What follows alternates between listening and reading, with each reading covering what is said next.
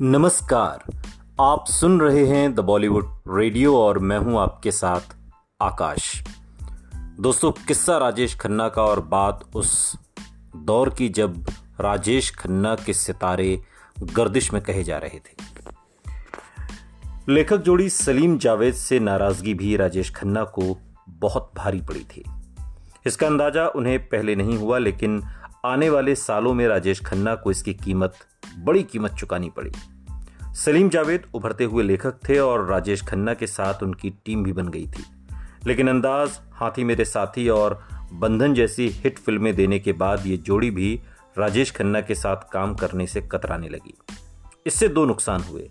पहला ये कि सलीम जावेद उस वक्त फॉर्म में थे और उनकी अच्छी स्क्रिप्ट्स राजेश खन्ना को नहीं मिली। दूसरे, वो स्क्रिप्ट उभरते हुए स्टार अमिताभ बच्चन को मिली और वो ऊपर चढ़ते चले गए। इस दौर में खासतौर पर जावेद अख्तर के साथ राजेश खन्ना के झगड़े की खबरें फ़िल्म मैगजीन्स में बहुत छपी। दोनों के कैंप से मतभेद की अलग अलग वजहें भी बताई गईं। मगर खुलकर दोनों ने मतभेदों के बारे में कभी भी कुछ नहीं कहा। सलीम खान से जब इस मतभेद की वजह एक इंटरव्यू में पूछी गई तो उन्होंने कहा कि एक फ़िल्म थी भोला भाला। वो एक मराठी फ़िल्म पर आधारित कहानी थी। उसे वो हिंदी में करना चाहते थे तो हमें स्क्रीन प्ले के लिए कहा गया। उसमें उन्होंने डबल रोल करना चाहा। क्रिएटिवली हम इस पर बिल्कुल सहमत नहीं थे।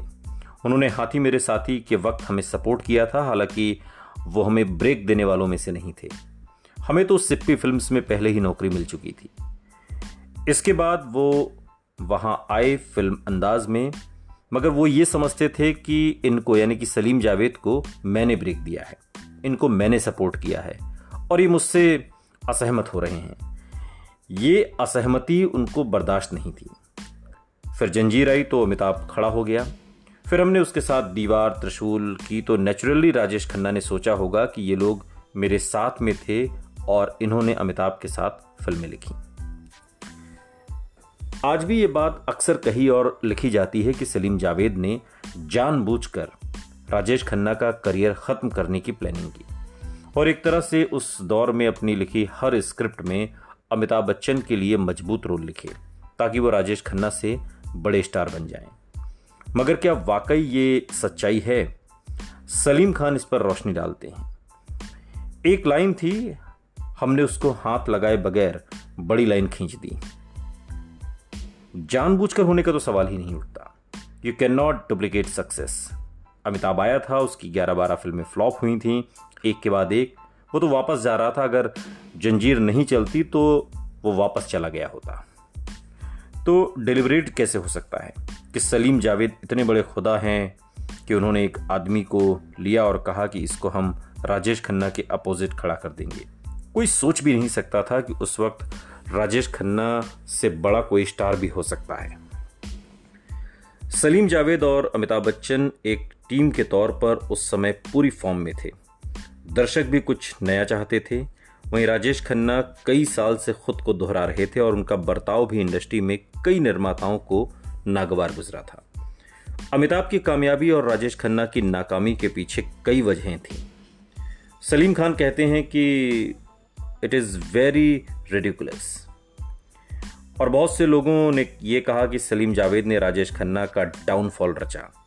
अरे, हमारे हाथ में तो खुद हमारा ही फ्यूचर नहीं था। हमारी कोई फ़िल्म चलती थी, कोई फ़िल्म नहीं चलती थी। लेकिन हमारा एवरेज अच्छा था। जब राजेश खन्ना आए थे तो उन्होंने भी तो इतने सारे स्टार्स को ओवरटेक किया। उस दौर के दूसरे स्टार्स मसलन राजेंद्र कुमार, सुनील दत्त को राजेश खन्ना ने डाउन किया था।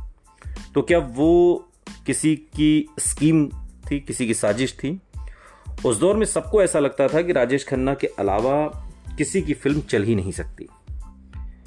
ज़ाहिर है कि गौसिप पत्रिकाओं या फिल्मी पार्टियों में यह बात मसालेदार लग सकती है कि राजेश खन्ना के खिलाफ साजिश रची गई।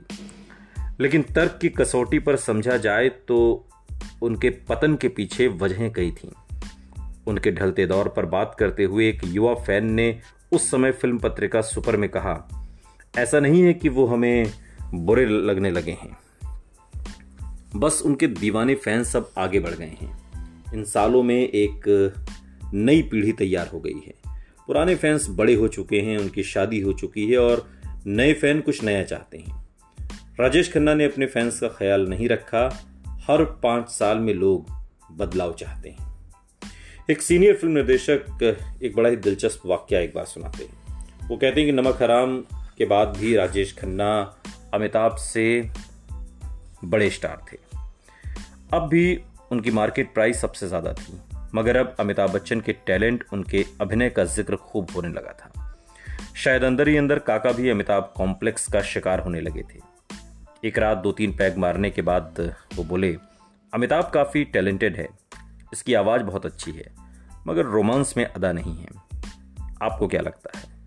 और हम कहते हैं कि काका, अपनी दो तीन फ़िल्में आने दें, फिर देखना आपके सामने कोई नहीं ठहरेगा। और फिर वो अपने स्टाइल में आँखें बंद करके बिल्कुल वैसे ही मुस्कुराते जैसे फ़िल्मों में करते थे। तो क्या ये सुपर स्टारडम के अंत की शुरुआत थी? आम फैंस और फ़िल्म पत्रकारों के नज़रिए में राजेश खन्ना का सुनहरा करिश्माई दौर बीत चुका था। उन्नीस सौ तिहत्तर के अंत में स्टारडस्ट के वार्षिक अंक में छपे फ़िल्म पत्रकार मनोजीत लाहिड़ी का लेख राजेश खन्ना के पतन को खुलकर बयां कर रहा था। इसमें लिखा था, आज राजेश खन्ना दुखी हैं मगर उम्मीद है कि ज़्यादा समझदार हो चुके हैं। फेनोमिना अब ख़त्म हो चुका है। अफसोस कि उनका ताज और सिंहासन उनके हाथ से फिसल गया है। वो अपना वही रुतबा वापस पाएँगे, इसकी उम्मीद कम है। कोई भी ऐसा नहीं कर पाता। शो बिज़नेस में तो बिल्कुल नहीं। जब कोई महान, विशाल शख्सियत गिरती है तो वो पूरी तरह से गिर जाती है। इसके दोबारा भी वो ऊपर उठकर खड़ा हो जाए, तब भी कोई फ़र्क नहीं पड़ता, क्योंकि दुनिया के लिए वो गिर चुका है। और इस पतन को रोकने के लिए राजेश खन्ना ने कमर कस ली। उन्होंने अपने करियर में कई बार ये कोशिश की कि वो काबिल निर्देशकों के साथ काम कर सकें, जो उनकी प्रतिभा का पूरा इस्तेमाल कर पाए। भारतीय प्रधान बताती हैं एक वाक्य। कहती हैं कि मुझे याद है कि एक बार वो बासु भट्टाचार्य के साथ फ़िल्म कर रहे थे और शूटिंग के लिए वो मद्रास पहुँचे।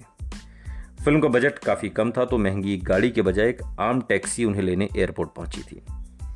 अब वो तो सुपरस्टार थे, सालों से टैक्सी में नहीं बैठे थे। वो हैरान तो हुए, लेकिन फिर बड़े आराम से वो उस टैक्सी में बैठकर शूटिंग पर चले गए, बिना कोई नखरा दिखाए। आविष्कार में उनका रोल पूरी तरह से नॉन ग्लैमरस और उनकी इमेज से बिल्कुल अलग था। इस फ़िल्म में अपने बढ़िया अभिनय के लिए उन्हें उनका दूसरा Filmfare best actor award मिला, मगर ये फ़िल्म नहीं चली। फ़िल्म आपकी कसम में भी उनका किरदार आम हिंदी फ़िल्मों से अलग था, जो अंत में अपना सब कुछ खो देता है। निर्देशक जे ओम प्रकाश बताते हैं कि जब मैंने एक मलयालम फ़िल्म पर आधारित आपकी कसम बनाने का फैसला किया तो राजेश खन्ना का समय अच्छा नहीं चल रहा था। आप उस आदमी, यानी कि राजेश खन्ना का बड़प्पन देखिए। वो बोला, आप अपनी ज़िंदगी में पहली बार डायरेक्शन कर रहे हैं। मेरा समय अच्छा नहीं चल रहा। मैं सजेस्ट करता हूँ कि आप पहली फ़िल्म है तो आप कोई और आर्टिस्ट ले लीजिए, जिसका टाइम अच्छा चल रहा हो, ताकि आपकी फ़िल्म चल जाए और बिज़नेस ख़राब ना हो।